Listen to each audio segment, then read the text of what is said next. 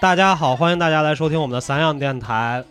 嗯、我是主播困困，然后今天坐在我们右手边的是文涛，大家好，我是文涛。顺序稍微变了一 下。大家好，我是坐在困困老师左边的小白。嗯，然后那我们这一期要聊点什么呢？白老师，我们这一期要聊的话题是争议性，关于这个话题，其实为什么要聊这个话题啊？是因为我们三个人在之前开选题会的时候，就是我们想了很久，到底要聊什么。其实当时我们有两个方向，然后第一个方向是去聊火锅，对，然后 然后第二个方向是去聊争议性，然后后来我们我们三个就觉得，嗯。也许火锅这个话题之后，我们再去请一个对火锅比较感兴趣的嘉宾来一起聊会更好一点，嗯所以我们最后选择了争议性这个话题。同时也是因为其实呃争议性是日常存在于我们生活之中的。就自从我们的这种媒介越来越发达、越开放了以后，每一件事情它其实都是具有了这种争议性的。那么今天我们也想来跟大家探讨一下这个，对，对，尤其是艺术里面的这争议性。没，错，嗯。就是我觉得自从我们我回国以后，我接触的就就像是网上互联网的信息，绝大绝大多数的信息都是是。嗯，既有争议性，然后又被舆论裹挟的。嗯而且就是我觉得很有意思，就是您当时我我印象特别深的是，嗯、有几个事情，嗯第一个事情是基辅那个叫基辅之死，你知道吗？就是央美当时要办一个基辅的展，嗯然后然后弄了很多的这些作品过来，叫基辅大展。结果后来基辅说，哎，我怎么不知道有这展？ ，OK，然后他，然后后来大家就在网上就是很这个就很具有争议性嘛，包括舆论，大家就说基辅在中国死了已经。就是因为大型回顾展，人都人还活着呢，没来，人不知道，然后也没授权。嗯嗯嗯，然后，但是因为这个事情，因为这个大家在舆论的炒作呀，包括在这种互联网上面变得那么火之后，导致了我好多好多好多朋友就是对艺术一点儿都不了解，但都去看那个展。嗯嗯，就他们都会说啊，这个那么有名儿的，网上我们天天去看这个事情，我到底要看看基辅是那到底是谁谁死了，谁死在中国了。嗯嗯，然后结果跑去看看完之后，嗯就问我，哎，他画的什么东西 啊？嗯，所以就就在那之后，我慢慢开始关注越来越多的这种关于关于艺术方面的有争议，包括呃有很强舆论性的新闻，会发现基本上每个月都会有一件，嗯，对吧？每一天几乎甚至每天都在发生这种，对，然后我能想到的就是随便我能说出太多，比如说佩斯在中国关了，嗯，对吧？佩斯北京没错，关了之后，然后网上大家在网上吵得一塌糊涂，嗯就有说中国很强的，有说哎呀这艺术市场不好的，嗯，对吧？然后包括你想想那 个我觉得还有那个搬旧金旧金山艺术倒闭啊那个也真的是，对，然后最近最近的这个嗯疫情嗯 SFAI 吧，然后倒对闭了，嗯，然后这些它都是具有很强的争议性的东西。嗯嗯然后，但是今天我我我其实蛮想跟二位聊的一个点是关于叶永青的那个点。哎呦，我不知道这这个应该不会被封杀啊，就是然 后啊，就就叶老师的作品，其实我在我在读本科的时候我就看过，嗯然后，并且我觉得他对我就是对我来说，我觉得他是一个在那个时候，我认为他在中国算是一个很好的艺术家，嗯因为他那个他的绝大多数作品不是传统意义上中国作品那种范畴。嗯嗯对吧？它没有一种特别强的宏大叙事，嗯然后它也有一点点浪漫主义，嗯对吧？而且主要是大家看不懂它在干什么，嗯而且争议性极强。就它在原来的时候就争议性特别强，嗯，对吧？就它那只笨鸟，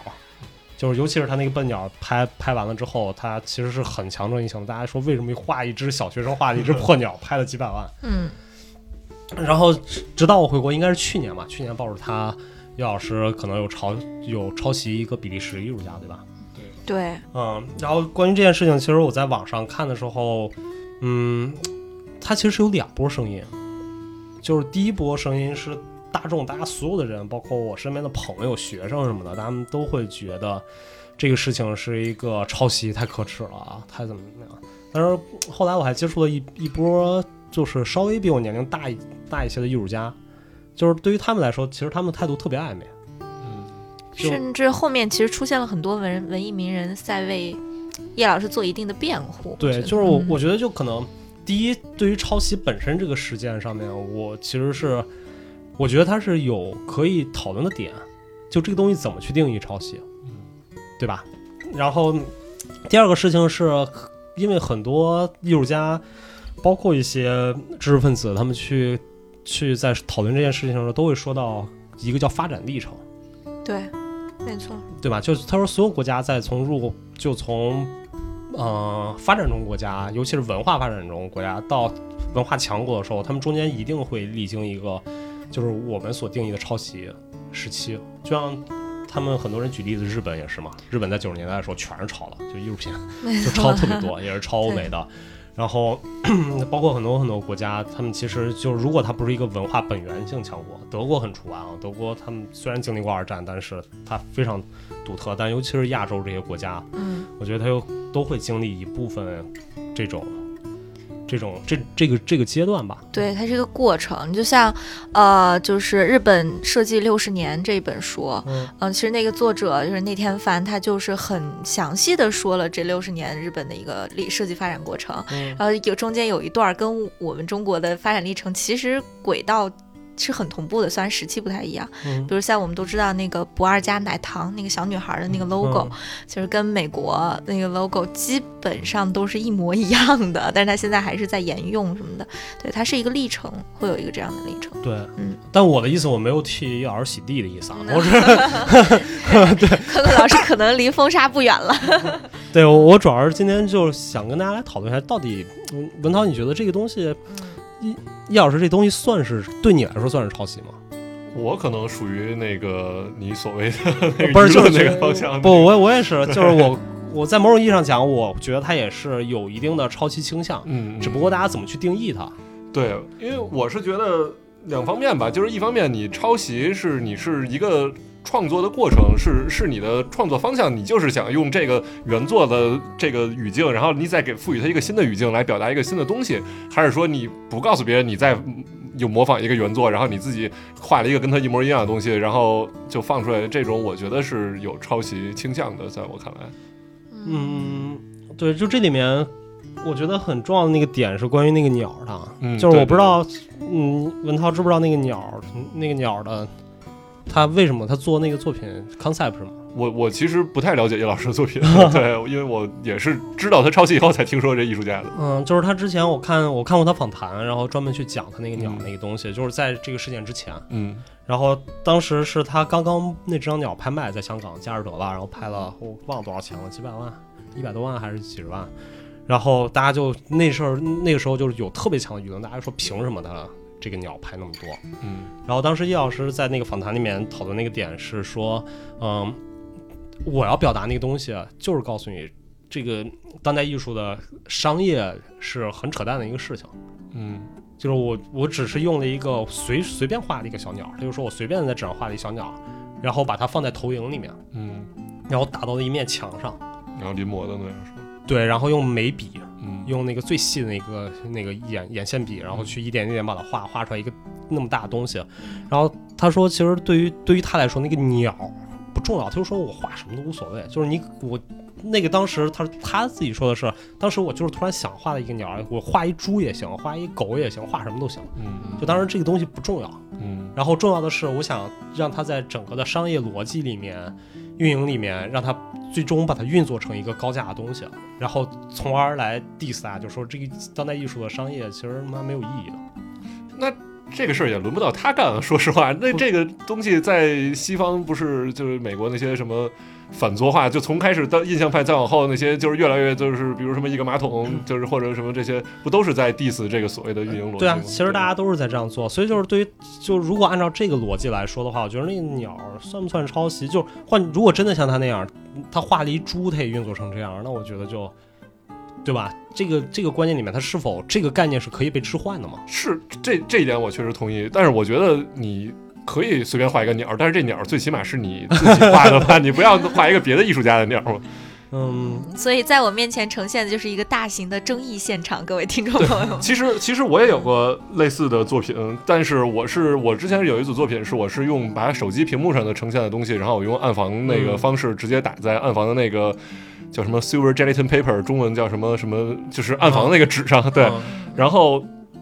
最开始我是会，我我我最开始想的 idea 是，我是去找很多非常有名的摄影师，就是你一看能知道那作品是谁，比如那个森山大道拍那个腿什么的，嗯因为他那个高低对比反差嘛，打出来比较好看。然后我就直接印在那个纸上，然后人一看就是这森山大道作品，然后说你再仔细看，然后他说，哎，你这上面怎么有那些点儿、那些网格这种感觉？我说对，因为这是我是手机屏幕印出来的，这这这是手机屏幕上像素。他说哦，说那你这有意思，你这是在想聊是什么？当代人说这就是都是通过这种信息的方式来了解别人的作品什么，就是而不是再去什么艺术画廊什么的或者什么。哦其他的说这是一一种方式嘛，反正对嗯我就觉得你能把这个点弄出来以后，人家就觉得哦，那你这可能就不是在抄，你只是在用他的作品来说一个你想说的事儿嗯，是啊，对我觉得是。哎，我我我研一的时候给你做了一个挺像的作品啊，。是吗？我研一的时候是去美术馆拍很多大师特有名的作品的局部，哦，我知道，就我只拍，我当时第一个拍的 Rascal 那个，就是罗斯科那个油画，我只拍了它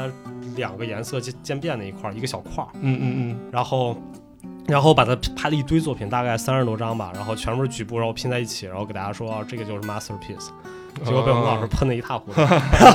就然后后来当时我记得我我已经忘记艺术家叫什么，不是特有名，因为美国艺术家他推荐我说去看那个艺术家的作品，那个艺术家挺有意思，那个艺术家是他真的找来了那些大师，嗯嗯，然后他把那个大师找来之后，让那个大师自己去画一个一个名画的局部，哦，然后把它展。他就说：“你看人家，说你是去拍的，然后人家是真的找大师来去就做。在 了人脉上。嗯让我想到了一五年的时候，上海做了一场中国农用艺术展览，就是农用艺术， 挪用 挪用艺术农，用艺术展，它这个名 字叫怎么回事？三农是吗？就是它叫它叫 Copy Left，就是中国挪用艺术展览，嗯挪用啊。但这它其实就在讨它论叫一什么个 copy 什么？ Copy Left。嗯，哦是，copyright 那个法。哦， copyleft copyleft 对，然后那个哦 copyright 是右嘛，嗯它是嗯 copyleft 左。但是一般我们挪用叫 appropriation，对吧？嗯不对会对叫，它这个名儿可能，它其实在探讨一个问题，就是说，嗯呃，我们是不是应该为艺术创作而留出足够的借鉴空间？这个事情，嗯，就是说，就是说，所谓绝对的原创到底是否是存在的？然后就是抄袭的话，就是它是个很具争议的嘛，比如借鉴、模仿、挪用、山寨、抄袭，所有的概念纠纠缠在一起，你到底能分清得楚吗？嗯，这就是为什么会产生争议了，因为有对的人觉得这是借鉴，有的人觉得这是模仿，有的人觉得这是挪用。嗯没错。对。然后我觉得这就是为什么我现在不会给太多评，就是这些事情基本嗯上我都不会太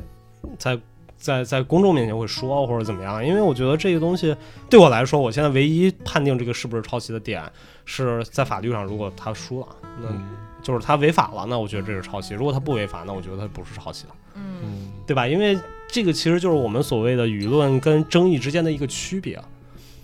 就是舆论是一个，嗯，舆论是一个很潜在的共识，换句话说，它是一个特别情感化的一个东西。啊嗯我舆论是特别容易被这种左右的。举个简单例子啊，就是我们把我换句话说，就是我们不用说其他人的例子，啊就是我们把杜尚的小便池放在现在，你去看现在的舆论评价，大家还是会觉得，我操，那人为什么他妈把一小便池搬过来，他就能当一作品？嗯嗯，我明白。这个其实是舆论。嗯就是就是，而争议性的东西，我觉得更多的是存在在一个专业里面。嗯比如说杜尚的那个《Armory Show》，那年《Armory Show》里面两个策展人对他这个作品的评价，就是一个人要让他展，嗯另一个人说不能展，说这个是毁坏艺术。我觉得这个东西叫争议，因为他们是站在是站在对这个作品本身的立场或者专业领域里面对它进行评价的一个东西，啊嗯嗯对吧？换句话说，当群众所有人都觉得他能不能展的时候，或者所有观众决定他能不能展的时候，我觉得更多是一个舆论吧。而且舆论，我觉得更多不会去去给他说他能不能展，嗯而是去评价这个东西本身，因为因为舆论者往往都是不是跟这个东西没有关系的人。它更加情绪化的。嗯对，啊而且它是一个非相关、非利益相关群体啊，嗯，嗯所以这就是为什么我们可以站在道德高度或者站在任何一个角度去去说它，是舆论的一个点吧。嗯，嗯嗯，OK，呃，这个就是我我跟这个坤坤老师，我们最近也是应风推荐我们的这本书哈，嗯叫做《弱传播》，它对，里面有关于这个提到他的观点，对，然后嗯就说对于舆论的定义是有特别特别多种的，对对，吧？但是就是能量性特征是舆论共识的一个很重要的一个特征，嗯，嗯而且在就是其实之前我之前在在在看那个弱传播之前，我没有我很少。我基本没有考虑过这个问题，就把争议性跟舆论这东西分开，嗯，因为我觉得就是包括我们绝大多数人会觉得争议跟舆论其实是差不多的东西。嗯是一样的，对，对吧？然后，但是自从我看完那那本书之后，我觉得它还是很有意思的，就是它给我的有很多感受不太一样。你会发现，舆论是一个，我觉得中议争议是一个是一个中性词，嗯嗯它是建立在某种环境之下的，嗯而舆论本身就是一种环境。嗯嗯，明白。大概是是就是这个意思，就是舆论本身就是用邹老师话来说的话，那舆论就是一个世界。嗯对吧？他去解读，我忘了他说吧，在本体论里面，舆论就是与与现实世界平行的一个世界嘛。然后，所以而且就是舆论，就是就是现在我们为什么那么怕舆论这个事情？啊嗯我觉得我们聊那么多期，包括跟跟赤赤那一期，尤其跟赤赤聊，嗯我们能明显感觉到很多很多，包括跟高山那一期聊也是，就是大家其实对舆论这个事情会产生一点点恐惧的。啊对畏惧心理，对，嗯嗯，然后其中很重要一点，我觉得是因为舆论的运行逻辑和我们现实生活中的运行逻辑不太一样。嗯嗯然后我记得之前我有一朋友啊，就不说不太好提是谁，然后他当时要上一个节目，然后我们一起吃饭，然后他来跟我聊，就是说，然后然后我们那朋友是一个学霸，嗯，然后就特别好，就是特别优秀，就是一就从小就别人家孩子那种。 然后他就说上节目要做人设，嗯然后我们就说，我们就说那你就做你本来那个人设嘛，因为我们会认为就是站在我的立场上，我我会认为你做任何人设最终一定会崩，嗯对吧？因为他不是你自己嘛，嗯就他永远会崩。但我那朋友就说说说综艺就是现在这种这种运营模式不是这逻辑的，就是因为在舆论里面，大家希望看到的永远希望看到的是一个弱者。嗯就当你是一个强者姿态进去的时候，你在舆论世界里面一定是一个极弱的人，就大家其实不会喜欢你。大家喜欢，这就是为什么我们看《中国好声音》什么的，就每个人都得塑造一个，我操， 就那种苦大仇深的对苦大仇深的那种感觉，嗯因为舆论就是倾向喜欢弱者的。嗯，对，然后包括这这个就我觉得最就是如果我们去说去去用现在的话来说的话，就是比较有名的一句话就是呃村上春树说的，嗯对吧？当鸡蛋跟石头相撞的时候，我们永远站在鸡蛋那一方。对嗯嗯这个其实我觉得村上春树，就我很喜欢这句话，但我觉得他就已经完全站在一个舆论立场上去讨论这个问题了，嗯其实还蛮可怕的这种事情，就是对吧？它不是一个遵循到底谁正义谁不正义的事情，而是到底谁是弱者谁有理。嗯嗯 OK，包括我们如果谈回到叶帅那个，就是因为我们塑造那个当时比利时那艺术家一辈子没赚着什么钱，然后他又生活在一个偏远的小国家，对然后他还在村里，好像对他还是在村儿里面，然后过着这种我们想想象中的田园生活，与世无争，对吧？而叶老师的作品卖的那么贵，然后在国内那么有名，所以在舆论里面、世界里面，他一定会产生反转，就大家对一定会倾向于弱者。没错。嗯，他不在乎这些东西到底是不是抄袭或者怎么样。对，我记得当时我看这个事件，好像带给我印象最深的也是这一点， 就是叶老对师的作品卖出了大概三百倍还是几百倍的价格吧，跟原创作者。对对，嗯，但这种事情，我觉得就是这个是一个有明显弱者的事情，对吧？嗯它具有争议，它不具有争议性了已经，嗯，啊它已经是一个纯舆论，对吧？舆论大家都已导经。向嗯，但是还有一个比较好玩的，就是那个 Banksy 那个画，嗯那个歘剪了那个，嗯嗯嗯 碎纸机的那个。对碎纸机那个画，我觉得那个才是比较好玩。包括我们前几期每期都要聊的卡特兰的香蕉，嗯嗯，对吧？这个真的是一个在在我们最近这几个月里面是一个很具有争议性，然后并且舆论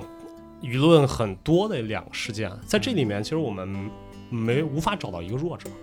我觉得他这两个作品的创作初衷就是为了制造舆论。嗯，那你说什么作品不是为了社会舆论？我觉得艺术所很几乎所有的艺术作品都是具有争与争议性。啊，对，我说错了，不是不是为了制造舆论嘛，就是制造争议性争议。对对对嗯对，但是很少有艺术作品是不具有争议性的吧？我觉 得，有啊，我就就是是觉得如啊还果不具有争议性的蛮艺术多的作品是一个，挺嗯多的呀。比如说，我觉得好多作品都是我很喜欢的，对吧？比如说我们之前提到那么多艺术家，很多我们心里面认为大师，我觉得他都是不具有太大争议性的。对啊对啊。嗯但是你可能认为他是一个大师，但别人可能就认为他不是一个大师不。不，这个是普世的， 真的。嗯， 对，而且我觉得正好从白老师这句话里面，我们可以聊这个事情，啊就是嗯就是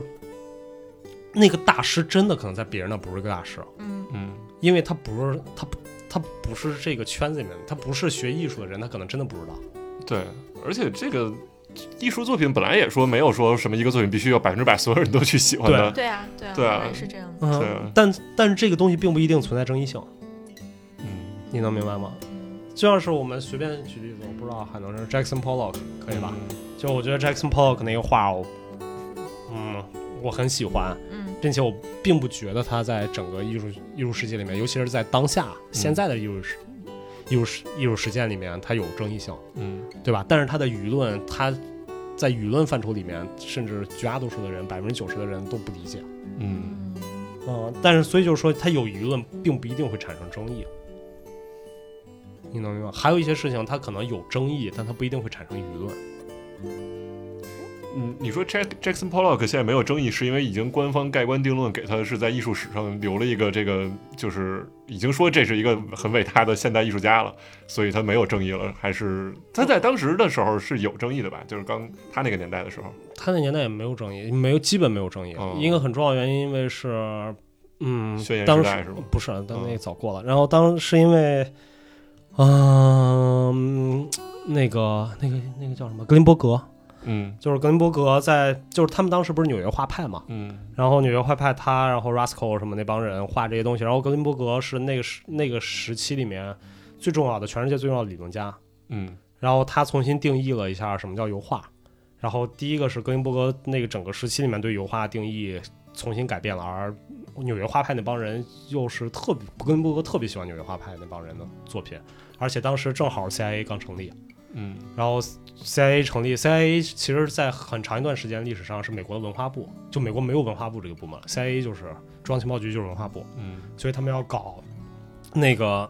那个艺术艺术那个文化输出，对，所以他们就一定要捧起一个新的组织，其实就在捧 Jackson Pollock 那那帮人嘛。所以在那个时期，在 Jackson Pollock 刚开始，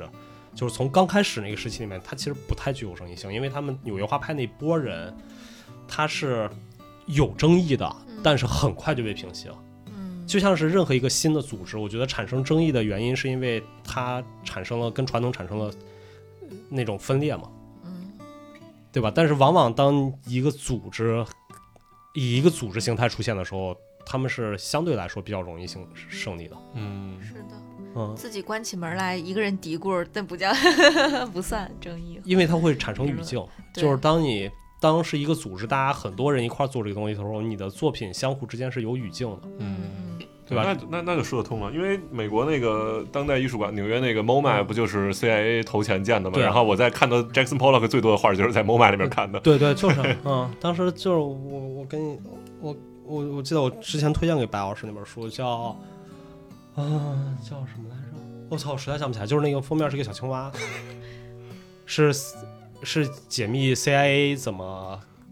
怎么去那个什么一步一步把这个东西把。就 CIA 建立之后，怎么把艺术从巴黎转移到纽约的？然后他说他们怎么找的 Jackson Pollock 是个酒鬼，然后从嗯街上拎过来，会画画吗？会，假的，我操！真的吗？啊，然后但是后来你他们就被，然后那个，然后因为这个事儿挺逗的，然后那本书，所以大家就会都觉得这 CIA 的功劳。然后但是那个那个格林伯格，嗯，格林伯格在他晚年的时候专门写了一篇大长文章喷 CIA，嗯说去他妈说美国政府最爱干的事情就是揽功，嗯就是其实当年是因为他，他又说是我自己，包括纽约画派在世界上已经认可了 CIA，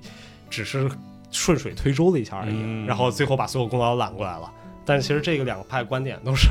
但其实当时他没那么有争议性吧，不像是 YBA，我觉得 YBA 其实是有很强争议性的，嗯嗯，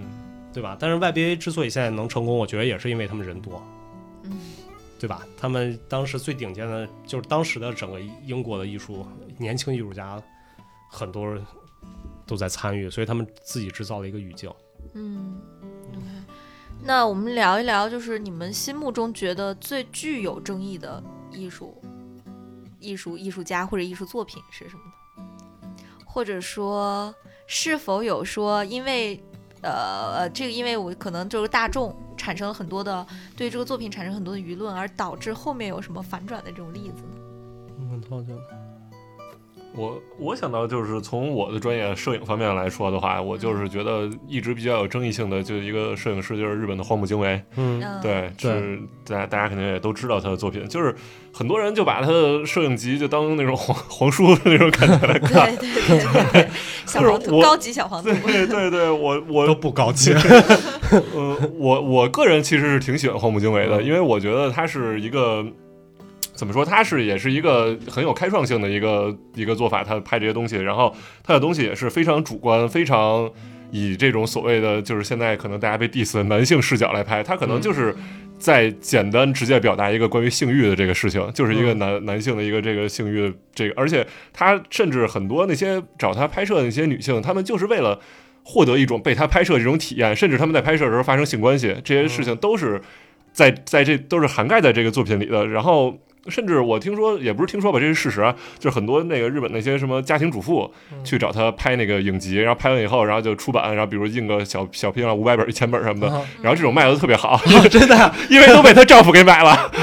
不想被别人看。哦这个太逗了。对对对，是因为对他荒木经惟也是一个出摄影书非常多的人嘛，嗯一辈对对子对出了四百多本儿。对，嗯之前在纽约 Sex Museum Museum of Sex，、嗯就是那性博物馆，我还去嗯看了一个他的大展，里面有他这辈子出的还没死呢，就是目前为止出的 所有的书什么的，反正还挺好的。我觉得，呃，我个人是觉得是，因为。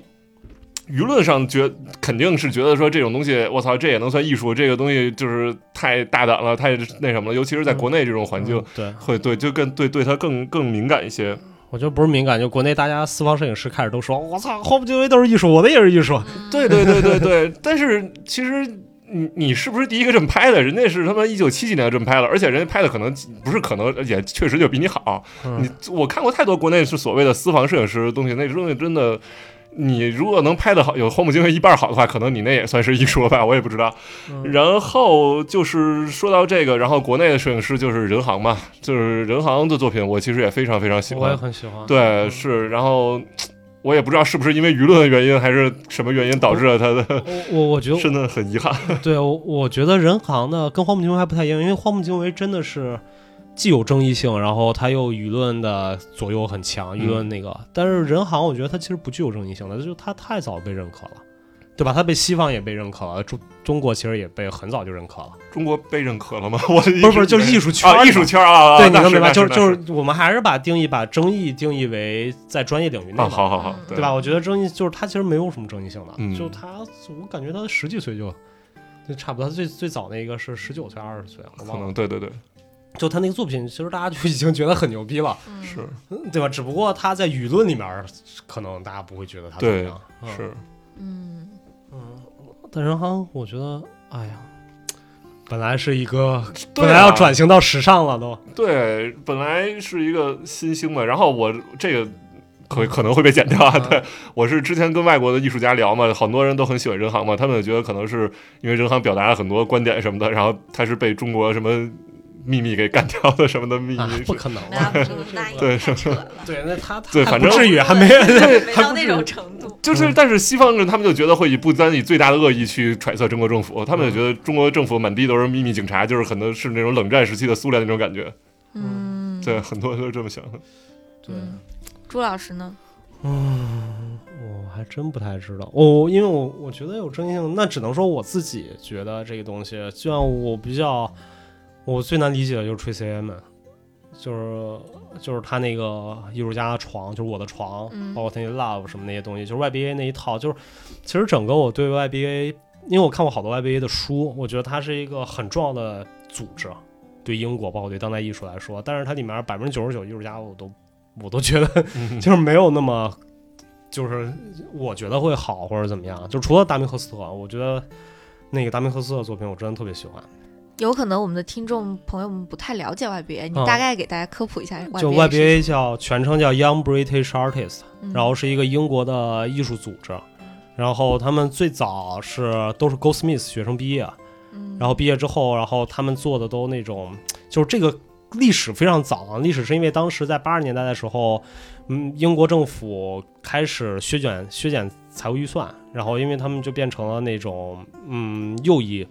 右右翼政党上台嘛，然后就开始削减教育预算什么，然后所以所有的学校就都变得特穷，嗯然后就没钱，其实跟现在很像，啊现在他们也在削减教育预算嘛。然后没钱之后，学校为了能生存下去，只有一个办法，就是扩招。嗯然后所以他们就在那一那段时间里面，整个英国学校艺术学院大量扩招，嗯扩招来带来一个问题就在于他们没老师，嗯所以他们就要扩招老师。哦，所以，但是你想啊，作为一个学校老师是什么？第一，他不能是一流艺术家。嗯你看全世界的学校，嗯除了德国，除了杜塞尔多夫，嗯就是柏林一大什么，他们是最牛逼的艺术家当老师。你会发现，全世界所有的学校里面，一般没有在纯一线的艺术家去当老师了，因为太忙了。嗯嗯嗯对吧？一线艺术家实在太忙了，所以他们都是就是一般是二线艺术家嗯或者之前已经出名的。嗯然后，但是这波人其实，在整个的在任何一个国家里面，他都是不多的。嗯哦，对，我忘了说，中国也是都是一线艺术家，所以在当老师啊。哦对对对吧嗯然后，所以就是英国当时没办法，他们找不到二线艺术家，只能找三线艺术家，哦嗯就找了很多其实不是当时不是那么被认可，或者说还没有那么有名被行业内嗯认可的一些艺术家来当老师。就其实实际说白了，就是实在没办法了，那嗯你们都能来，那我就扩招呗。嗯然后，所以当时那一一一大批，大概有几届的学生都是这个样子，然后就变成了一帮本来考只能考二本的学生，然后考到了黄奕，考到了 Goldsmith，嗯，然后本来应该在二本教书的老师艺术家，然后去了黄奕跟告诉你跟 Goldsmith 去教书，所以那那一段时期，那几届学生都变得特别，老师跟学生一样，就特别没溜，嗯就不正经，跟传统的艺术完全不太一样，然后导致他们毕业之后很难去跟传统的艺术挂钩。嗯嗯就你知道他是不被社会认可的，但他们人数又多，嗯所以他们就说 OK，那我们就自己攒一个组织。其实他一开始攒都不算是一个组织，他们就说那我们一起办一个展，就是 Freeze。啊，freeze 是他们搞起来的，我不知道他跟现在这 Freeze 是不是一样，但当时他们那哦个、个他们那个就是是是就是 Freeze，然后我不知道是不是一个，因为我没有查过这个问题。嗯嗯然后他们做的第一个 Freeze 就是达明赫斯特，然后还有什么，还有几个人，Tracy Emin 应该是第二届的，就是他们每年办一届。啊然后当时就是一办，因为他们当时在办这个展览之前就已经联系好了几个特别不正经的藏家，嗯嗯所以就是他们那个展览导致了一个年轻一帮年轻的学生，一毕业办了一个他妈没溜儿的展，然后结果那个展的东西全被卖了，嗯所以它一下变成了一个风潮，嗯你明白吗？然后所以就是那波人那波学生就其实他们一直在往下做嘛，然后他们那个组织也变得就因为那个展之后变得真的成了一个组织，嗯然后所以就是 YBA，然后直到现在，我觉得他们应该算是在英国最有影响力的艺术家，包括就是他直接从 YBA 之后，整个英国的艺术方向发生了一个特别大的改变嘛。就从我觉得可能是从现代主义，甚至是现在，嗯，都没到现代主义，从传统艺术变向了现代主义或者后现代主义，嗯就它有点像中国那个那个八九大展差不多吧。嗯哦可能很多金匠的学生自己也并不知道这一段历史啊，它其实是特别好玩的一段历史。对，就是他们这一大波，就是他们比较有名的就那几个嘛。就我我其中最喜欢的就是达明赫斯特，嗯然后就是他，而且达明赫斯特的展其实达明赫斯特特别有争议性，对吧？然后他不能算特别有争议，他应该特别有舆论舆论效果特别好，因为因为其实也具有争议性，因为我读研的时候，我们老师普遍都特别讨厌他，就我们老师上课直接就为什么讨厌呢？啊，为什么原因呢？他就觉得他做那东西就是花钱。就我们老师，就你知道美国我们那学校老师，第一讨厌 Jeff Cohen，第二讨厌达米克斯，就讨厌这些。嗯，嗯就是 Richard Prince 他们也觉得就是那种，就是他们觉得他也是有一点工厂化的感觉嘛。那就讨厌的这个很酸啊，这个点， 我操，就有一种二线艺术家讨厌一线一线艺术家感觉，就是为什么我不是一线啊？ 也不是这样，就是他他们也会喜欢，就很多意见艺术家不是这样干的，啊，对吧？你说这样干的还是少，啊嗯嗯对吧？ 就就就是你说你能说出来，除了他们仨还有谁吗？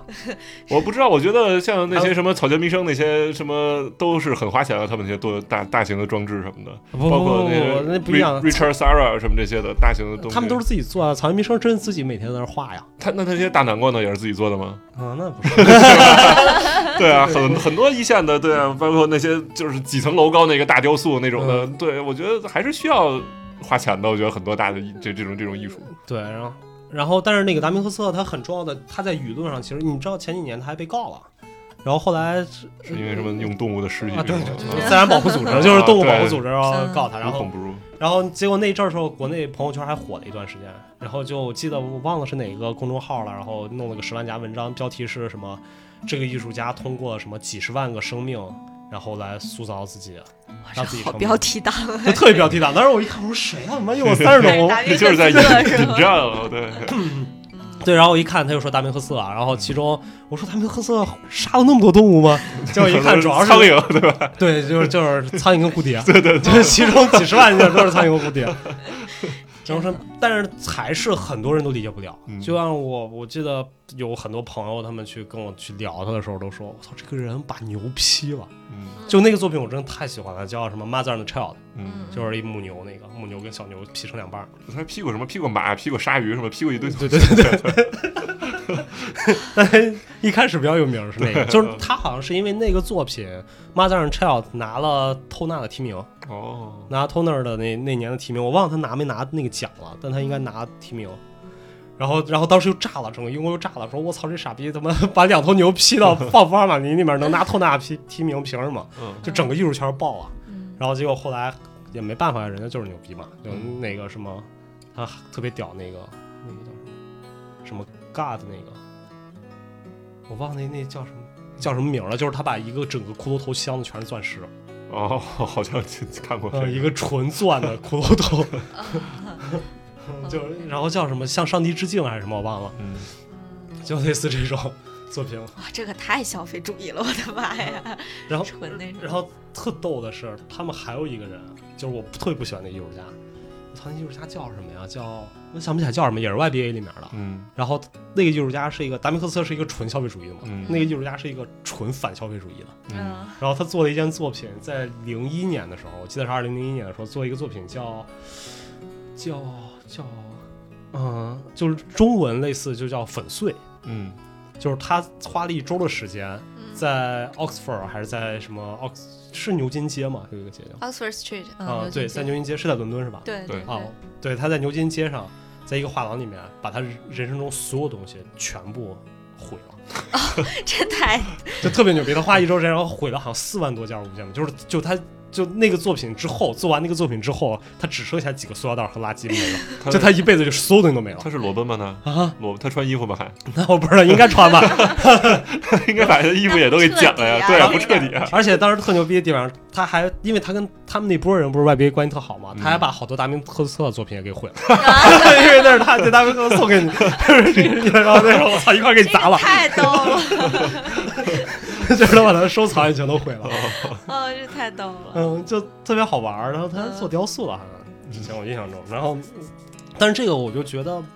对我来说，我觉得妈没意义。啊嗯就太极端了，这个嗯那你说都是极端，那达明克斯特那个就特浪漫，因为它最终产生的是那个牛什么你能识别呈现，只不过那个那个销毁完了就没东西了，我操！ 就是什么一切悟空，一切都是虚无的，是 吧？是吧？特别逗。然后刚刚文涛说那个像草间弥生、大南瓜什么，我觉得嗯公共艺术这种公共装置艺术，它本身就就也是非常具有争议性的。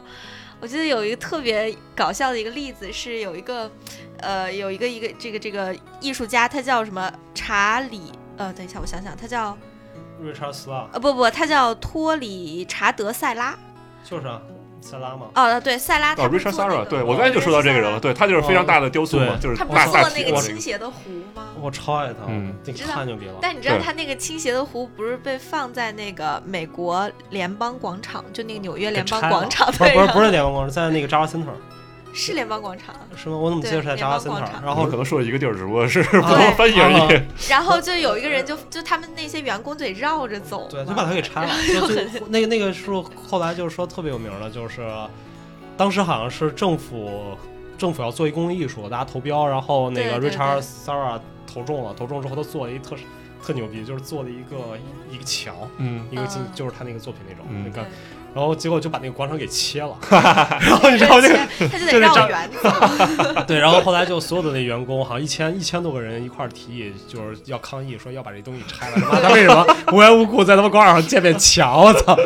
然后你知道这个其实后反来人类啊，对，然后后来我们上课还专门讲过，就是他说这个是一个特别就是具有舆论导向性的，就最终好像那个作品被拆了。嗯我这个事儿我查的特别有意思，是当时是一个法官，就是发起了请愿要拆除它。然后后来呢，就是他们就做这种投票嘛，有一百二十二个人是要支持就不拆，只有五十八个人反对，但最后这个法官裁定要拆， 就是后来还是被拆了， 因为法官做出了最后裁定。嗯，对啊，我想起刚才那个弄衣服那艺术家了，那个谁 YBA 那个叫 Michael Landy，啊、哦嗯，然后也是 YBA 他们第一波那波艺术家。哎，你嗯你说这个这个 Richard Sara 这个是什么时候的事儿啊？我还真不知道。就十一19零零不零几19年啊一一九年吗？一九八九年的时候他被拆了的，一九八五年这个事情、哦，我还以为零几年呢没有八几年的时候。哦就他当时，因为那个后来我们我我们还看过那篇文章在写的一个事情，就是说公共艺术的驻地性问题啊。嗯就因为后来大家不讨论公共艺术跟雕塑之间的区别嘛，嗯就最核心一个区别要驻地性，啊就是说那个那个塞拉那个作品就是在驻地性上是违反了公共道违反了那个嗯公共艺术的一个很重要的一驻地性原则嘛。嗯，对。之后我记得好像就应该是在这个被拆了之后吧，如因为我刚才问的这时间就是他做了一个作品，就是在。呃，阿拉伯的某个国家，好像是迪拜还是哪个，我忘了，嗯就在大沙漠中间立了几个啊纯铁的那个大石碑，对那对个对对作品对非常非常酷，就是嗯，这个人在那面前就像小蚂蚁一样，然后嗯那个石碑就是非常标准的那种规则的那个长方形，就像那个《二零零一太空漫游》里那种黑嗯黑方碑那种感觉似的。嗯，那个作品我一直特别想去看，那个到现在还在，都是锈的对不成样子了，但是越越锈就越有那种感觉对。，就是毕你竟在沙漠里，对对对没必要是拆。那个那个美恐，你看过美恐第八季，就是那个末世，是去年那一季，嗯就是他们那个不是核爆炸之后，然后他们去的那个房子，那个避难所就是那个塞拉那个，哦，就是跟那个塞拉那个很像，就是从那个灵感来的嘛。嗯就之前我我觉得特逗，就是我们去塞拉有一年不是他不是佩斯艺术家嘛，对他签佩斯，然后对，有一年佩斯不给他做了一个大展嘛？嗯就好像去年就有一个啊，那我不是我哦回国之前哦哦，佩斯在纽约的时候给他做个大展，然后当时我们所有人去的时候，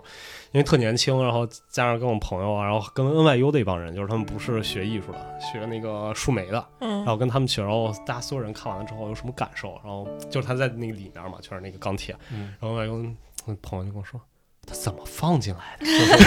就是你知道，就所有的点，大家所有的点都在于他是怎么把它放进去的，对，怎么把它放进去的。然后后来我们才知道，那个佩斯是把整个顶拆了的，哦对，直升机不是那个大吊车给大掉吊进去的，对，就把整个顶儿那个房顶给拆了，然后是拿吊车吊进去，然后再把房顶盖上， 哦，对特别牛不逼。是他没有给留后那个后门吗？就有后门，但是那个东西太重了，那个它那它个没有东西能弄进去，对，那个特别大，你没见过，对就是那对个我知太道就是你进去之后，它那个配丝画廊大概挑高得有十几米吧，嗯它大概基本就到房顶了，快，哇，就是那大钢板，然后巨大，然后对一个对我当时也好奇这个，然后我直接问了画廊里的工作人员，我说你们怎么 进的？哦，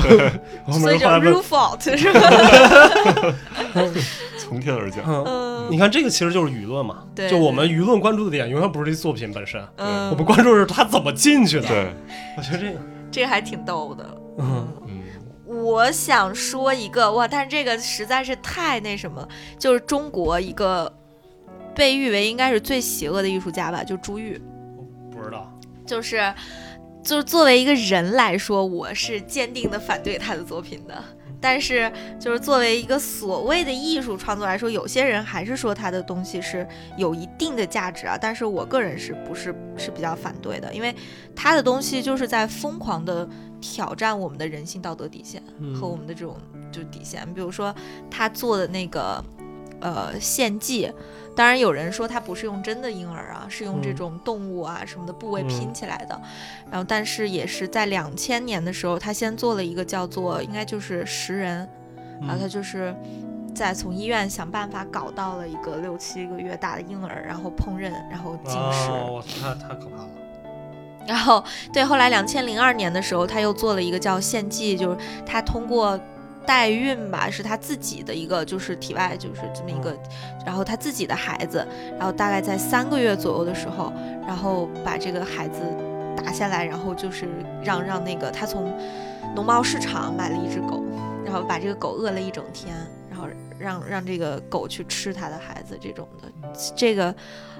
简直就很多很多舆论就直接就是说，他应该是所有艺术作品里面唯一一个一边儿倒全部都站向他应该判死刑的，嗯，嗯，这个所以我觉得这角个度，这个这个东西，我个人会觉得还是通过法律的方式去定义会更好一点儿，你们觉得呢？嗯那他最后被判刑了吗？嗯这个就是他最 tricky 的点，就是他说我的作品其实就是在挑战一个灰色地带，嗯，就是我触犯的是人类道德的最红的那一根儿红线，就是道德，所有人在道德上直接就炸了，就说你应该去死，你应该下地狱，但是法律拿他没有任何的办法，呃，因为法律是没有明确条款去去去规定他是应该被怎么样的，所以他到现在也没有受到任何的制裁。对，所以就不一样嘛，就是在欧洲那个，我我刚才跟你说，就是那欧洲那艺术家就是被判刑了，就是欧洲那艺术家嗯是因因为那个。刚才白老师说那艺术家，他是因为没生出来，所以在法律意义上他不是啊不算对，因为对他中国不算自然对，人，不算自然。人。然后嗯，但那个欧洲那艺术家做那个事情，好像就是他把那个孩子真正生出来了，嗯生出来之后，然后给给弄死了，嗯，然后弄死之后，然后就抓了，然后警察来就判刑了呗。那这个太，这这个就很就莫名其妙，但就是为什么？他就说我就是就是挑战底人类道德底线，就这样。嗯，而且很多其实这种东西就你怎么看，啊就甚至有些东西，哪怕，嗯，我不知道你刘我那个华伟华你知道吗？一个中国艺术家，去年特别火，去年是因为他跟一个策展人撕逼，然后就在艺术圈里面火了一阵儿，然后他他他外号叫苍蝇国王，嗯 就是他最有名的一个作品叫《苍蝇王国》。嗯然后就是他在哪一年？前几年，然后央美在做那个，嗯，安迪沃霍大型回顾展的时候，嗯，在央美美术馆里面就做安迪沃霍那个大型回顾展。然后他进到那个美术馆的开幕式的时候，放苍蝇是吗？然后放了几十万只苍蝇，哇，然后就，然后整个那个美术馆安迪沃霍所有作品上面全是苍蝇什么的，然后就特别牛逼。然后就，但我很喜欢，我我其实挺喜欢那作品的，就是你因为我看那录像啊什么的，然后那个居然还有策展，那个策展人现在还挺有名的。人类动物保护协会找他了吗？这我保护就没找他，保安找他了。所以就是那个东西，你怎么去定义？它包括有有几次的展览都是，就是他养苍蝇嘛，然后哦嗯放几十万只苍蝇在一个空间里面，嗯，就所以叫苍蝇国王。太酷 了，嗯，但这个也是具有，我觉得它是在第一个，它是在法律边缘的，嗯，对吧？就是你到底这个东西我，你算万一算不算恐怖袭击？嗯生 化袭击 这个是，算算我， 嗯， 嗯，而且就是还有就是他可能万一他真的把那作品毁了怎么办？嗯，是对是吧？是你有人拿苍蝇拍儿啪一下， 马莲梦露多了颗痣。 哇。哎，那他这个作品跟曼佐尼的那个是嗯艺术家的大便可太配了，我的天！不要慢佐尼还是牛逼一点的，我觉得 慢对啊佐尼那个叫叫薛定谔的大便，对，是这个大便，就是你得打开才知道里面有没有。但是没有人会打开，对打啊开它就丧失它的意义了。对啊对对，哎，我觉得他那个，他不是六几年的，六一年的时候，他做了九十罐自己大便，而且每一罐都大概三十克左右 嘛。对，然后对，当时那就是那一阵儿，不是大家就先是先是艺术家大便，后来尿进了耶稣萨拉诺那个，嗯，就都疯了，感觉挑战各种挑战各种人的底底线。线对，嗯，然后最近我好像去年，哎，不是去年吧，好像五三两三年前吧，然后嗯看的那个、又一个，我觉得是塞阿诺的升级版，嗯然后是一个北欧的艺术家，叫什么，呃，雷诺曼，雷诺曼，好像叫雷诺曼，叫什么什么雷诺曼，那个尤哈尤哈雷诺曼，然后他做的一些那个一个作品是，他把麦当劳那个叔叔钉在十字架上了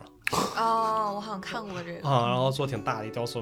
然后你知道这作品其实你放在现在当下来看，我们觉得没什么问题啊。嗯，结果他好死不死拉到中东去展了， 哦 my god，然后就就就崩了，你知道吗？我忘了他是在在以色列还是在在哪儿展的时候，然后大家就炸嗯了，说要弄死这个孩子， 要弄死这个艺术家。嗯其实他还是具有，就是就对于我们来说，我们会觉得这个这个作品没什么，因为我们不信教。 对我没嗯有哦对吧那个对，，但是当你把它放到一个中东中东的一这个这个环境下的，嗯尤其是像这种宗教特别嗯，是一种政教国家的时候，那它可能这个东西就是一个一个绝对无法接受的东西，嗯对吧？就像我们在国内很难去讨论像美国一样去做 political art。对？对，然后之前我还看那个，就是就是那个呃那个美国那艺术家叫呃抓啊抓 Stella，我不知道好像叫还是叫抓 Skirt，哦抓 Skirt，然后那个艺术家差点被判刑，他做了什么？他他他是 SAIC 的学生，嗯然后特别早吧，七几年还是八几年的时候，然后他是个黑人，嗯，然后他的这些作品我印象中是把美国国旗烧了的。嗯哇，这不是犯法的吗？啊，在美国好像不犯法吧？不犯中国现不现在犯犯法哦，现在也算犯了是吧？就哦就是就是因为他这个作品导致了美国对于国旗的那个法律推动，哦哦哦，然后他把那个国旗烧了，嗯 然，后烧之后大家就就炸了，艺术圈就哎 S I C 都接受不了，就是说我这个怎么能，反正我忘了他一一整套作品，好像还有什么韩国人什么乱七八糟的，我想不起来具体是什么了，但好像就是他让，因为他是个黑人，他要做的这些东西，然后后来那个人特有意思。那人给自己的艺术起了个名儿，叫 Revolutional Art，什么叫革 命起义革意革命艺术。革命艺术想法？然后他做的好多作品都是那种去讨论，就是特别特别激进的讨论这种问题了。嗯然后我记得还有什么，嗯他他做的好像还做了一个是是白人警察在在十几年前去那个去抓黑人的时候，嗯然后可能就是黑人跑得太快，然后白人可能追不上，就开枪把那黑人打死了。嗯，然后他就反正没有任何原因，他好像也跟这个东西做了一个作品，就疯狂 diss 那种，就美国这种种族问题的东西。但其实这个东西在美国宽容度还挺高的，对但你放在是啊中国其实它就不能做。我觉得这个东西并不是因为。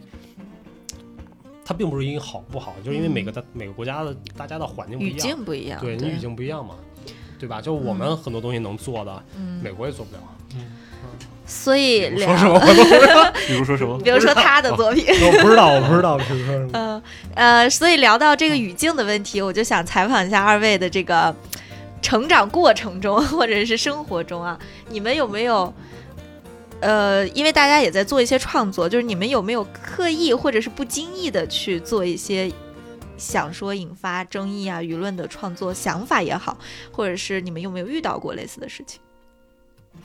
你说创作上还是生活中？呃，选一个说吧。如果实在没有哦创作上的，就直接说生活中的。嗯，嗯，创作上我好像还真没有刻意去引发这个舆论，我一直还是走挺低调的路线的。 对，嗯，如就果是你觉得你的作品如果要是公开或者怎么样，有有可以会引发引这个争议或者舆论的东西吗？暂时，嗯没有，我觉得嗯，我都是还是比较就是秉承咱们中国儒家思想优良非的常传统，非常中庸的那 种，就是谁也不得罪的那种。对，佛系就创是作就是从对，也不是说佛系，就是从就是讨论的问题，我不会去讨论那种很尖锐的问题吧。嗯， 对我只是我只是因为我自己也没有经历过那么尖锐的问题，我如果有那个经历的话，可能去创作那种我是我是。在什么环境中面对什么问题，我去创作什么东西嘛？嗯我主要是根据我自身的一些矛盾，我去进行我的创作。嗯，但是我反正回国这几个月来，我现在可能又有了新的 想法了。嗯期待一下，对，嗯然后就是说到生活中，可能就是受舆论特别影响的，就是现在不是网络很发达，就是大家买东西的时候，你那些什么上面的购物评价呀、体验什么这些的。我一般我是一个就是特别强迫症的人，我一般就比如点开一个东西，我看它有五千条评价，然后我就看它好评是是多少。比如他说好评九十五，那我就一、我就不看好评，我直接点开那百分之五的差评，我就看那些差评是什么。然后就是每一条差评，反正看完了以后，然后我就说，嗯，这个东西我不能买，然后我再看下一个东西，然后这可能永百远分都之是九十八的好评，然后百分之二的差评，然后我觉得，嗯，这个也不行，然后到最后看一个全是好评的，我觉得不可能吧也，不这个不可能，全是全是好评，就是非常导致了我非常纠结，这个就是我就是刚回国那会儿，因为北京特别干，我就想买一个加湿器，嗯我就真的是到现在假日期也没安排。现在买了，就是我到最后得出结论，我买最贵的就行了。对，就我我现在也是这样，就是对你根本不要看这，你就买最贵的就行了。对，就是刚开始我觉得就想买那个某某牌子，它有四千多块钱，我说我操，这这加湿器也太太贵贵了，对啊。嗯然后，但是我就看说能两千多的怎么样，然后两千多的发现嘖嗯评价就 显然不如四千多的，嗯然后说要不然我就不看评价了，随便买一个两百多的、三百多的用得了。然后就看那个评价实在是太惨不忍睹了，嗯最后我就是哎去他大爷，我就直接买四千多了，所以是舆论造成了你的购物行为导向，是吗？绝对的，绝对的非常有影响对我来说。嗯，对，我觉得是，就是包括我，就是我现在在我当时在美国的时候用的频率最高的一个一个 A P P 叫 Yelp，就是嗯 然后在国内用频率最高的一个 A P P 叫大众点大评众点评，啊、就是但是这两个用户体验它都会给我一些就是就是你会发现这种软件在一个小的地方会马上失效。嗯嗯，嗯，就是大众点评我，我我被无数次坑坑惨了。就是我在小城市去出去玩儿，在国内，然后找了一个当地第一，然后一嗯去你就发现他们全是买的，就服务又差又贵，然后又不嗯好吃，然后他们就会你结完账的时候，他说：“哎呀，那先生，我们送你两瓶可乐，你给大众点评点个五星吧。”然后你不嗯点，你还不能走，你他要盯着你在那儿点。我的啊，天我呐，们全是这种。然后在 Yelp 的时候，我当时去美国也是，啊然后我们出去玩儿去了一个特别小的村儿。嗯就不是想去那儿，只是路过，然后我们不知道吃什么，然后我们就点开了 Yelp，然后第一名是麦当劳，然后第二名是 Applebee，然后第三名是肯 KFC，嗯然后之后就没了。 然后但是但是你知道我们站在那个 Main Street 上，旁边都是。什么 diners 什么都有， 但是嗯他那 Yelp 上就没有，然后我不 玩这个，比较客 观。OK，嗯，然后在创作，我记得就是我之前有我我因为我研读研的那段时间，就是创作速度特别快，然后大概一学期做好多乱七八糟的东西，然后其中就是我刚开始去读研的时候做的，就是受我们老师影响，抛弃你自己。嗯然后我那然后我那一次的 critique 做两个作品，然后然后就反正就不是特别好效果。第一个作品是我做了一半裸的自己，拍了一张照片，嗯然后嗯拿了个鱼竿插在墙上，然后拿一个鱼钩，然后把自己心那块掏烂了，然后拿一个钩子勾着那个一个巨大的照片，那个照片大概一米五左右，嗯然后就悬在那个空中，然后乱七八糟的。然后光这一张照片还无所谓，第二张照片我也不知道怎么想的，我我弄了一张曼哈顿的那个剪影，嗯，嗯，就是曼哈顿那个岛的那个，就是从河对岸往那边拍的那种感觉。不是不是不是不是那种，是就是曼哈顿地图，哦，一个平面就是啊描明白染的明一白个地图，嗯就是一个半岛那个，然后打了十张透明的纸，然后把它们稍微错一点点。嗯然后贴在这个旁边。然后我们上 critic，然后我们老师当时老师是那个谁，那个嗯塞尔万比，嗯然后他就看说，然后跟我说说 Jack 你这是什么东西啊？我说我说你先你觉得你就是你你抠瑞的一下，然后说你先抠瑞的一下，给我一点评。然后然后老师看了一看，然后又看了看，就先看了看我那个挂着那个啊自己，嗯然后又看了看那个，然后我们老师说说第一个说，我觉得你的心被掏走了。然后，然后第二个看了看，说我觉得你的鸡鸡断了， 然后就是 让你有一个 breaking dicks，然后他他说，所以我觉得你这个是有一个是你在表达一个跟性有关的东西，然后我就我当时就有点懵，我说我说我说我哪有我这我这个作品里面哪有 dicks 啊这过度解 对读你不是上半身 吗？啊不是是那个曼哈顿岛，哦啊，他把这个看成鸡鸡了是吗？就所有人都觉得那是个机器，因为因为你知道那个岛那个形状就太像了，它是一个哦那个岛伸出来的，就那个。然后我跟他说是曼哈顿，然后然后所有的人八点，what，就 全是那种，你们我然后然后我就跟他们说，我说这就是为什么曼哈顿那么牛逼，因为你们都。因为它是最最最雄壮的地方，美国。 然后，然后，然后最后就特别尴尬，就所有的班里面老师都说，就是那个三二也说，我们班里同学都说我 get 不到你在说什么。嗯嗯然后后来我就挺生气的，我说、啊、那么简单一个东西，其实当时我也不知道我要说什么，嗯就只是一个表达。我说这东西你为什么不能直接解读一下呢？然后我们班里面突然就有一个有一个傻逼白人同学，然后真的是个傻逼，我好讨厌他。然后， 然后，然后， 然后，然后他直接说，他又说，他说 Jack，你知道吗？有些作品值得被解读，有些作品不值得被解读。他说你这个作品就是不值得被解读的。哦， 啊，然后当时因为因为当时研一上学期，然后我也没什么经验，然后我就我就行，那就只能这样呗。嗯然后然后大家就被带，然后就是因为那被个带学节奏生了对就被带节奏了，然后就带着大家都开始喷我，哦，你于是你就然后站在了舆论的中心。对，然后就就被各种喷，他们就说就然后就然后三二当时一直没说话，嗯就是我们班里面同学就开始把我就是搞得跟那种批斗似的，做比典型，就是这个东西为什么不行？嗯就是你看你这个打印的纸也不行， 他妈的，然后 你这不是撕的这个东西你也没想好，这个鱼竿也不太行，这个钩儿也不行， 就是让当时就那时候我一下就感觉到，就有一种那种被裹挟的感觉，就是大家已舆经论裹挟对对这种裹挟是一种他已经不去思考你的这种真正的你要说的什么东西，而是从各个角度去拆分你的点。 嗯对，我觉得这个其实是特别可怕的一个东西，就是我当你就换句话说，当你从一个整体只拆分一小部分下来的时候，这就是我们所谓的断章取义，没错，对吧？嗯？嗯，然后或者就你你剥离了一个语境的话下的话，你可以进行任何解读。嗯，所以那时候就是这个这个作品，反正就最后也不怎么好。然后但是那节课就是因为他们把我是第一个说的，嗯，然后我被骂完了之后，我就疯狂 diss 剩下所有人，就带着就就那些个真的就是就是仨人都不让我说，我就直接就说你这个作品 garbage，我然后就带就跟就点评各种。当然我们班还有其他中国人，中国人作品我也没说话，但是老外那作品那几个白人作品我直接就各种骂，因为我想操你这样的你这样说我，我也有办法能这样说你嘛嗯，我就拆开了，我就说我就问哎。你这个纸就是好 much 好你要嘛，那 是还行。还 行，啊，就是你纸多少钱？啊你说我的纸便宜，你纸多少钱？啊然后那白人就说说这有关系吗？然后我说你当时说我的时候有关系，我怎么样的？小记仇就给了，我记重新在认识小你了。 记在小本本上的那种记仇。 对。然后后来反正就最后那节课上的特别不好，就大家全都特别不好。然后最后仨二就开始，嗯你知道仨二特别忙，因为他比较有名嘛。嗯，然后就是他是唯一我感觉那学期课唯一花了十分钟在下课之后还没走跟我们说讨论这个时候。嗯，他就说，然后就打上以后，他说：“我觉得 他是特逗，他说。”我觉得以你们现在的水平去做 cold read 是没有意义的。 他说，所以我们以后课上大家不要 cold read，就是你们先把 concept 说完，然后我们再点评吧。嗯说因为 cold read 太容易去断章取义以及曲解意思了。嗯嗯，然后所以就是那个时候，我觉得算是一个比较有争议性，并且还是也不能算是争议啊，就是我们那水平达不到争议这个，但只是一种被舆论裹挟，包括怎么能去引导大家去指导舆论，就是真的整个节奏，我我就是当时那节课就是你只要有人带节奏，外加一个人附和，整个班里面所有节奏就带起来了。对，其实我们 critic 也有这种现象。对你只要一被带节奏就很很可怕。嗯，我是我，因为我我自己做过一个非常。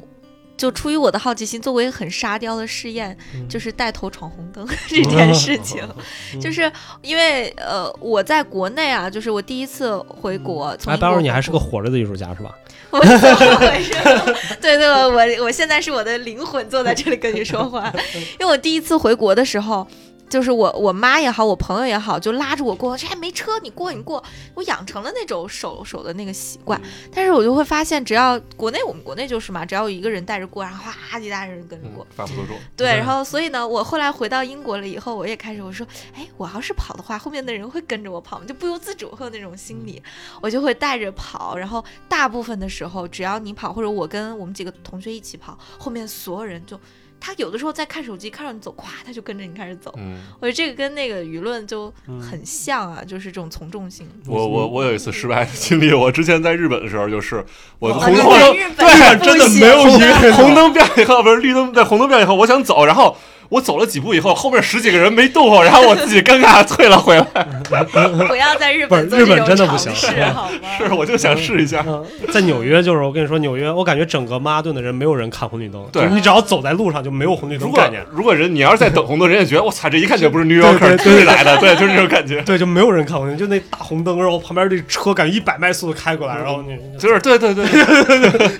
就就从来不看，主要纽约的街特别窄，你快走两步就过去了，不用等。啊， 对，所以就是当时我我在纽约上学的时候，根本就从来最快十五分钟到学校，就两公里，啊主要是闯红灯闯 的，就根本就没有不不是闯，在你心里面就没有这个灯的对概念，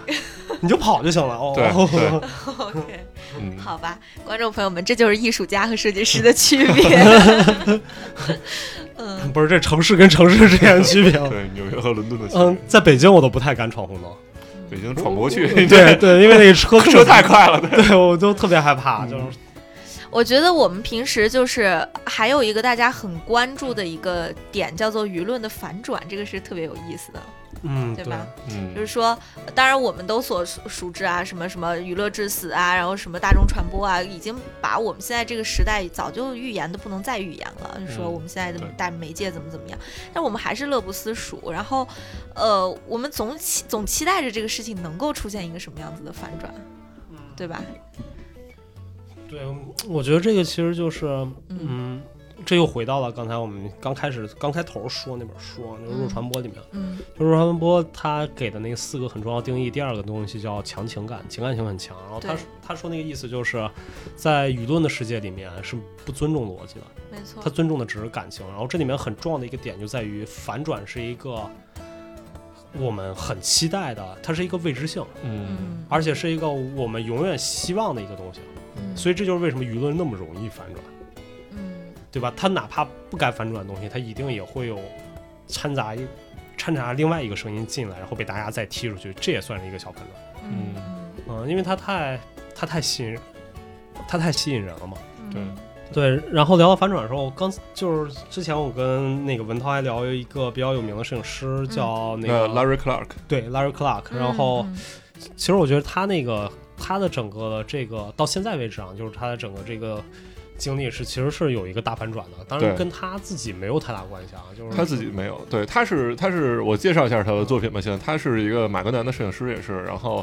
他是年轻的时候就一直想拍一个做一一组作品，但是年轻时候没拍成。后来他稍微比较有名了以后去拍的，他拍的就是他去记录美国一些很那些年轻人，他们就是生活就是非常有自毁倾向的年轻人吧，那些人、嗯就是他们对会自虐呀、或者互虐呀、然后或者什么注射毒品啊、滥交啊、什么什么这些什么拿枪那些暴力什么这些全都就拍起来了。嗯然后，但是就是在艺术界，就是是很认可他这个东西，就觉得他这个东西是一个呃记录了一种现嗯一种文化现象吧，也是一属于对。他他对他特有名的一张照片是那个两个小孩儿，一个小孩儿拿着枪指着那个镜头。对对对对对，那个当时我记得还是我们有一次考试的时候考到了，哦，是吗？然后考试要考试，这个是谁拍的？然后哦，我操，你们还有这种考试？对，然后我当时我我我我实在不了解他，我写哦的是那个、嗯其实我写那个叫叫什么来着？就那个女摄影师拍那个各种边缘人群那个，啊，男高低啊，不是不是不是那个那个那个自杀那个跳楼那个哦，那个叫啊，Dan Abbas。啊 d i a b a s 对，然后我填了个 Dan Abbas，还被我们老师骂了一顿，说大家怎么会拍这种 的 d i？Dan a b a s 那个是拿手雷的 那个， 对 Abbas，好拿手 雷， 对对，他不就在中央公园一个小那个看着跟智障一样的小孩儿，一手拿一个手雷，那么在那玩儿，对对。然后我接着说刚才那个 Larry Clark，然后后来就是反正他就是属于这种私摄影这个流派嘛，然后嗯然后包括南高定也都是属于这个流派的，然后后来。过了一段时间，因为那个之前那些时尚摄影不都是那种假大空那种感觉的，就是画着精致的对妆容，站在特别嗯什么奢华的什么宫殿那种感觉拍。后来很很多时尚摄影觉得，哎，这个东西很有意思，他们就开始模仿这个东西，然后就找了很多就是那种模特儿啊，就是就是特别瘦，然后也不怎么化妆，然后就去模仿那种场景什么的，然后去拍出这种感觉，然后是很。是挺酷的，就是你也感觉就是从视觉上感觉是跟那差不多的，但是这个东西就被 diss 的非常惨，就是说你这是在带动一种舆论情绪，就是就是说让让让人会去模仿这个东西，让人会嗯就宣扬一个很不好的事情。啊，对所以就是它商业化了以后，产生了这种舆论反转。对，对但不是他自己拍的，是别人别对别的别的摄别商的时尚摄影师去模仿。对嗯对我记得前年不是还出了那个巴黎双周，他们不是还出了一个新规定，就是不能用过瘦的那个模特对儿，啊对模特对儿对对对啊对吧？其实，但是整个这个大风潮，我觉得是 Larry Clark 其实是做了很大的影响，对对是，嗯对吗？就关于其实关于这个事情，我觉得是这样，就是大家在一个艺术创作的领域中，我觉得因为因为这两个的本源性其实不太一样，嗯就是那个 Larry Clark 的作品是在记录，对嗯对吧？他没有鼓励这些小孩儿去自虐或者互虐或者对暴力啊对，他只是说 OK，我把这样的一个社会现象反映出来。嗯，对吧？大家当时舆论，其实，在当时的时候，舆论也有一些抵触，但由于大家已经接受太多了，就对是从男高音什么开始没有那么厉害，但其实大家还是不愿意看的，嗯嗯因为这个东西就是大家会觉得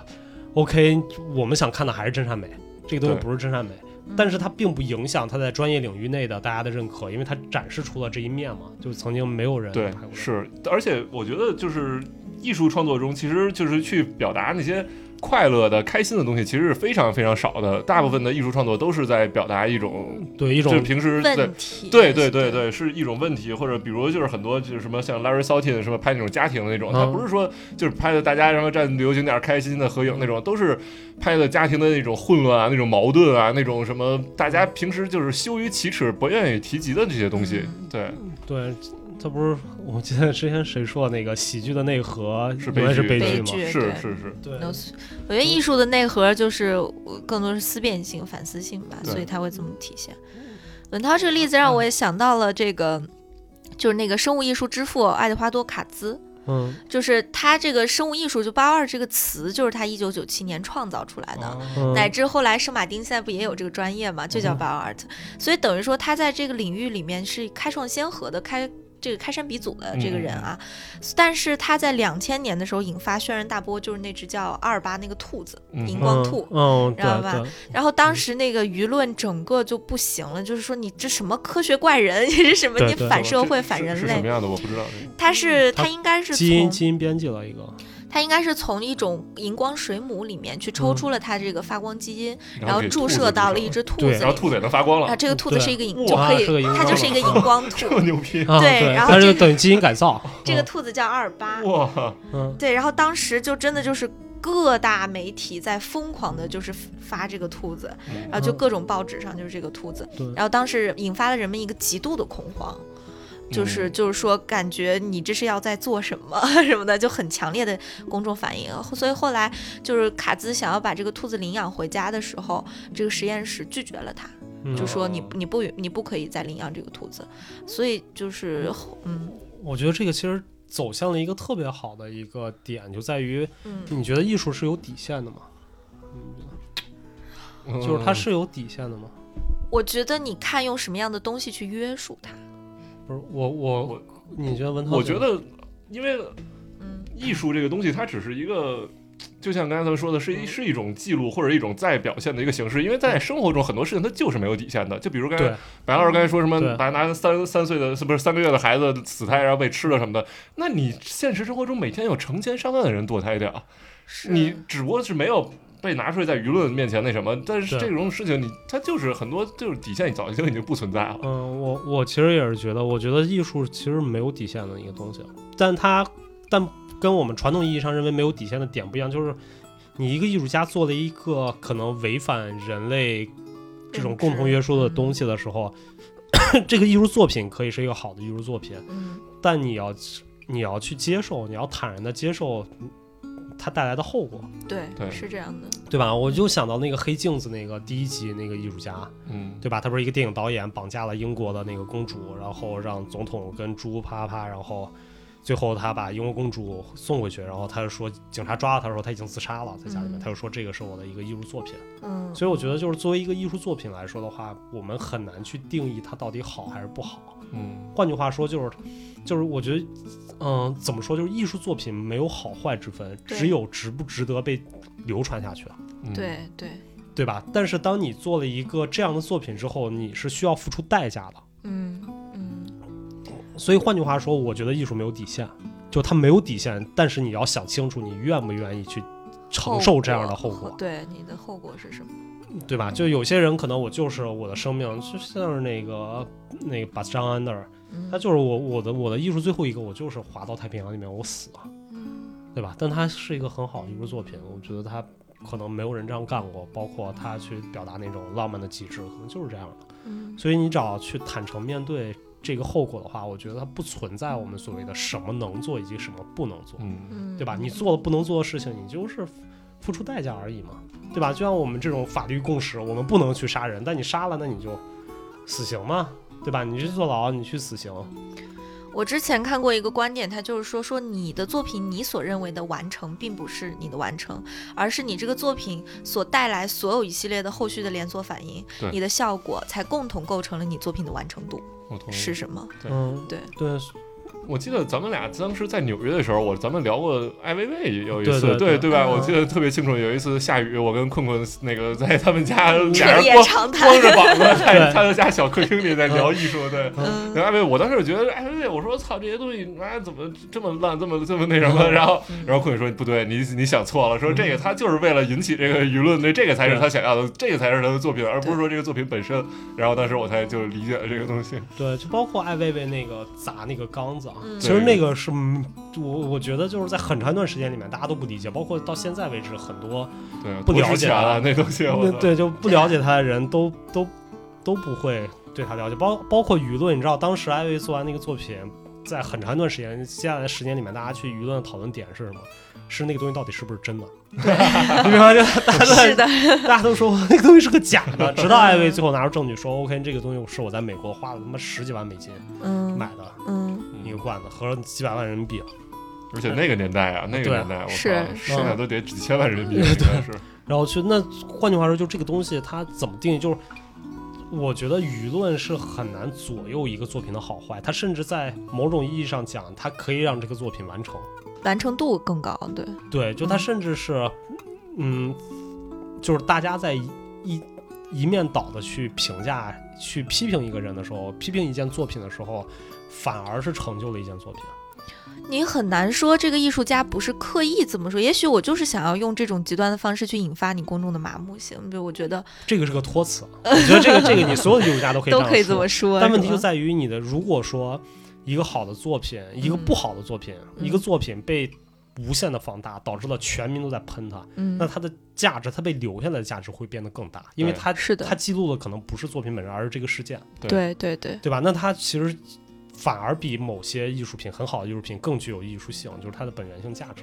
对，它记录了这个时代的某一种特征嘛。是的，我觉得是这样的。嗯，但是我们这儿我们这个节目真的不是忽悠大家去做那种没有底线的艺术。对对对，大家一定 要， 对，因对为你做之前你是要付出代价 的，你要想清楚。对就是艺术艺术本身，我觉得很重要的还是思考的部分，就是大家不要为了博眼球或者博什么东西而做一个所谓的艺术啊，艺术对，嗯，对，而且其实就是我很多，就现在我我认识很多那种就是其他专业但是想做艺术的朋友，然后他嗯们会给我传递一个价值观，就是我只要把这个东西做的，就是把它变得高度舆论化，这个东西就成了。嗯，嗯不一定，对，不但是的，但其实这个，我觉得它是两条腿走路的。就第一个，你是需要有专业，就是它需要有争议，嗯，或者说它没有争议，但是大家肯定嗯就可以啊。嗯然后其次你再有舆论，嗯对吧？但假如说你在在整个行业里面它是不被接受的，而你只有舆论的影响的话，因为舆论很容易健忘的，嗯对吧？它可能你火了这这几天，过几天你就已经被遗忘掉了。如果你在整个在真正的它不产生一个核心争议，或者说专业内争议的话，嗯那其实这个作品是做不成的。嗯嗯，而且很多时候。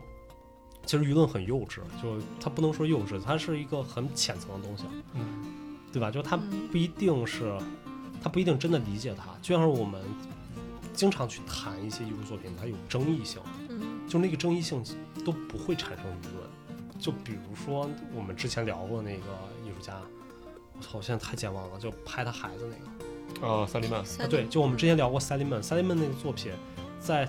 艺术界其实是争议性挺强的，嗯，嗯对吧？但反而在舆论上面没有那么大家关注，尤其是作为一个观者来说的话，没有那么关注。只有当然只有他那 controversial 主要是未成年人保护那一块儿了，嗯大家关注这个，但其他的绝大多数观观众不会产生质疑，嗯，所以这个是不太一样的。我觉得两个不太一样的点，所以其实我们今天想要讨论的一个核心，也是要把所谓争议跟舆论的概念去剥离开来，去去聊这个事情。对，嗯，因为因为就是大家好像共同的认知，觉得争议和舆论是不好的，大家更多的是持否定态度。但其实，呃，不管是休谟还是什么，他们之前都发表过，就说舆论。它有的时候甚至是可以超越法律、 超越政府存在的一个一个一个东西，对吧？嗯，它很可怕。我觉得就对还是我我反正持这种不好的观点啊，就是因为嗯我觉得它还是很可怕的。但是我觉得比舆论更有价值的是争议吧。对我，觉得真的是专业内的争议才是更具有价值的。嗯，就比如说去年的那个编辑基因儿童，嗯，对，对吧？那那个其实，在舆论舆论这个范畴里面，大家还是两边，就是他们没有一个很明确的一边倒。嗯嗯嗯，嗯，但是这个东西在专业领域里面，我觉得就是它的权重，就是它对专业的影响，远远超过了舆论本身。因为对于舆论来说的话，可能很多人希望这样的话，他希望可以被编辑，他可能希望我生出来，我以后所有的孩子不具有先天疾病，嗯嗯对吧？但是在专业领域里面，我们有太多不知道它的潜在问题、它的潜在因素，甚至在法律上面、它道德道德对上面这些东西，嗯，是怎么去去，是不是能能能达到共识？啊嗯嗯嗯，所以最后其实从专业层面应该是既，我觉得应该是否定了这个事情的，因为它涉及到太多这个我们人类自然优胜劣汰的这样的一个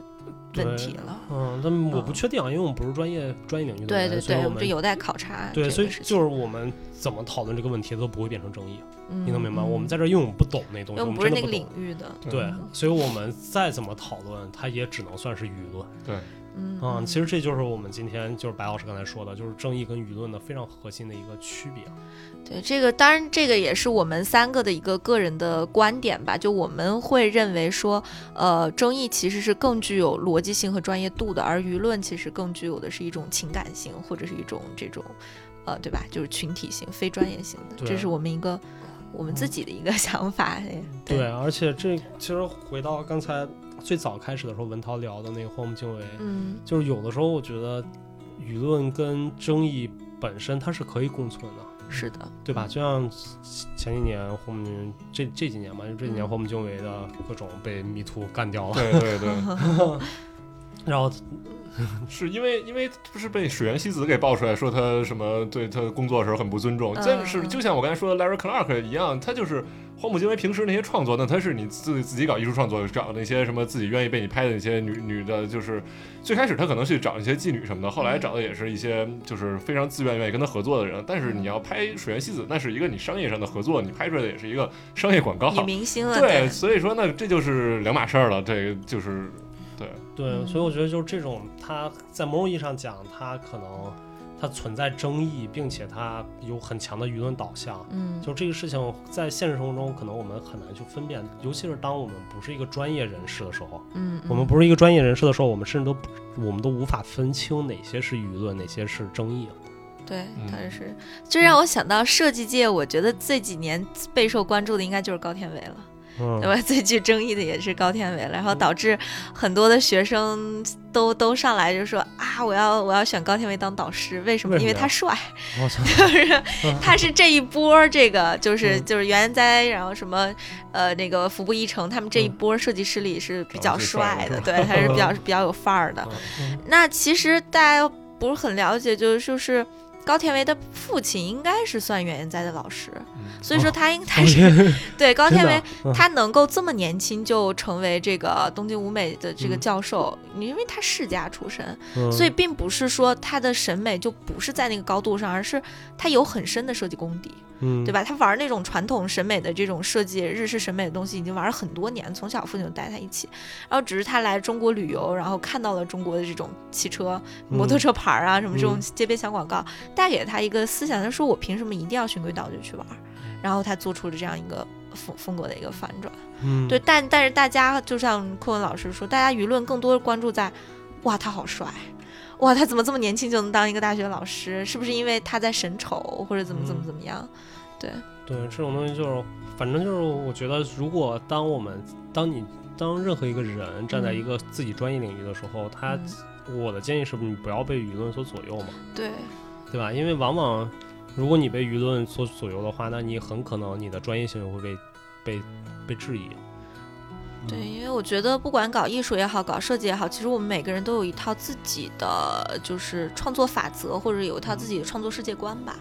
对，这个东西是完全你可以遵循你自己的想法去，然后有有有逻辑，然后达到逻辑自洽。但如果你一直你的创作被舆论所左右的话，你是没有办法形成一个很好你自己的创作价值观的。对，那这样你就跟着跑了嘛，就是大众喜欢什么你就做什么， 是吧？对啊嗯，所以我想这一期我们呃这个没有嘉宾，然后我们三个探讨了一个比较具有怎么说呢，嗯呃，可能大家听起来是比较有争议性的一个话题啊，叫做争议性。对，然后其实我们还是在之后的节目里面，我们会不定期的请一些嘉宾过 对，来，还但会请是他们嗯，嗯，当有嘉宾的时候，我们更多的其实会去多聊一些跟嘉宾相关的一些领域领专域，业啊然后专业，因为对对不一样媒介或者不一样领域的嘉宾，对我们三个来说的话，都是一个很新的认识，对就跟嗯各位听众一样的。对，嗯，所以我们更多的其实是希望去了解那个方向。嗯，嗯，也希望能给大家带来更广的艺术范畴吧，因为艺术本身它是非常广泛的一个领域。对。嗯然后，但是。然后，当然以后还会有很多，很多时候是我们三个人来给大家去聊，聊聊一些话题，而这些、而这些话题，我们更希望的是在我们三个比较比较了解的领域里面，或者说在艺术视觉领域里面，能带给大家一些更深深入的一点的东西，或者说一个没有那么普世的一些东西，来带给大家更多思考吧。对，呃当然这个我们也并不是说站在一个什么样子的这种制高点，只是说我们自己的一些想法，对吧？我们也是一个正在路上的三个人，嗯，然后所以其实更多是想给大家带来一些，呃，我们跟大家一起共同思考，然后共同探讨的一些事情。大家如果有自己的想法，也可以跟我们多交流。没错，就是不管是这个就是同意也好，不同意也好，就所有的这些东西，我们都很开放的去接受，我们大家一起进步，一起交流，这样。嗯，好的，那我们这一期就录到这儿，感谢大家的收听，我们嗯下期不不见不散，散，拜拜，拜。拜拜。拜。言葉にできず凍えたままで人前では優しく生きていたしわ寄せで